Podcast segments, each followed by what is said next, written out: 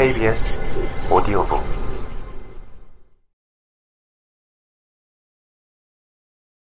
인권을 보호하는 가장 좋은 방법은 전 세계의 모든 사람이 자유민주주의 정치체제에서 살 수 있도록 하는 것이다.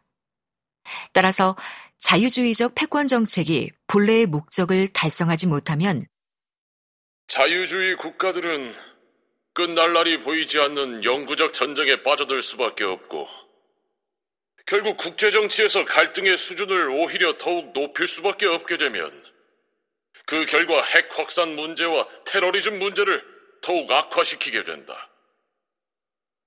미어샤이머의 이러한 통찰은 하나의 인상적인 명제로 압축된다.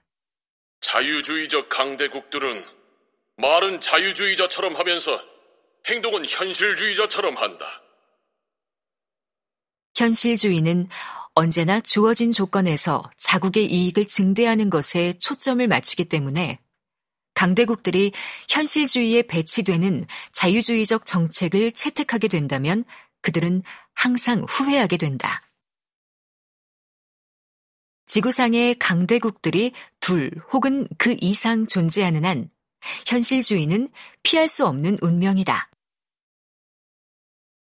100개의 평화주의적인 국가들이 하나의 침략자를 당해내지 못한다라는 알렉산더 웬트의 말을 인용하면서 미어샤이머는 국제체제에 막강한 비민주주의 국가가 단 하나라도 존재하는 경우 모든 민주주의 국가는 세력 균형의 논리에 따라 행동하지 않을 수 없다고 단언한다.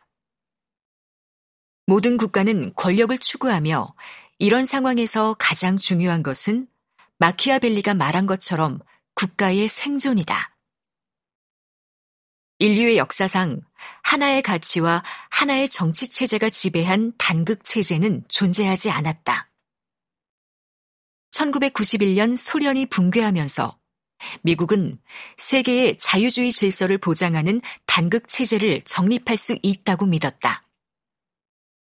역사의 종말로 묘사된 자유주의의 승리에 대한 환상은 얼마 가지 않았다. 냉전이 종식되고 미국이 지구상의 유일 초강대국이 됨으로써 국제체제는 단극체제가 되었지만 2010년 이후 세계화의 결과로 중국이 부상하고 블라디미르 푸틴이 통치하는 러시아가 국력을 재건하면서 다극체제로 변화하고 있다. 지구를 둘러싼 패권 경쟁이 강화되고 있는 것이다. 2020년의 코로나 팬데믹과 2022년의 우크라이나 전쟁은 상호 의존을 강화하는 세계화가 종말을 고했음을 알려주는 역사적 기호다.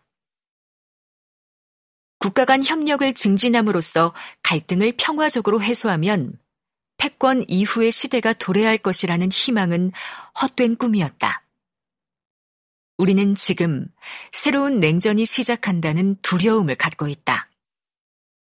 그러나 그것은 베를린 장벽이 붕괴된 1989년부터 소련이 해체된 1991년까지의 역사적 관점에서 바라보는 것이다. 이라크 전쟁과 아프가니스탄 전쟁에서 보았듯이 자유주의 진영은 자유민주주의의 확산을 추구한다는 십자군적 사고방식을 갖고 있었다. 그러나 1989년 끝난 냉전이 다시 시작하는 것이 아니라 또 다른 냉전이 반복되고 있다. 권력을 추구하는 서로 다른 진영이 세력 균형을 추구하는 것이다. 그것이 종종 전쟁이라는 폭력적 수단을 사용하더라도 패권 경쟁이라는 세력 균형 정치는 계속될 것이다. 우크라이나 전쟁의 원인에 관한 두 가지 이야기는 우리를 혼란에 빠뜨린다. 푸틴이 설령 괴물과 악마가 아니라고 하더라도 그의 세계관과 역사관이 우크라이나 전쟁에 상당한 영향을 준 것은 사실이지 않은가. 러시아의 우크라이나 침공은 정말 푸틴과 러시아의 제국주의적 야망과 관계가 없는가?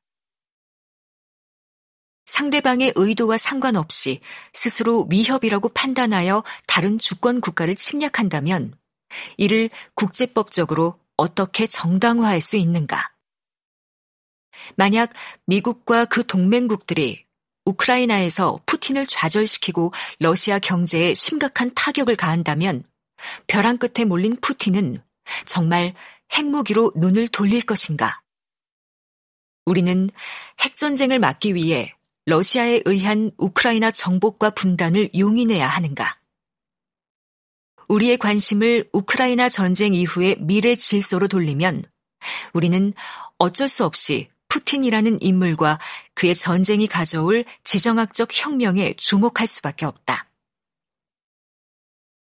우크라이나 전쟁으로 적나라하게 드러난 자유주의와 권위주의의 패권 경쟁이 지배적인 상황에서 강대국에 둘러싸인 약한 국가의 운명은 어떻게 될 것인가?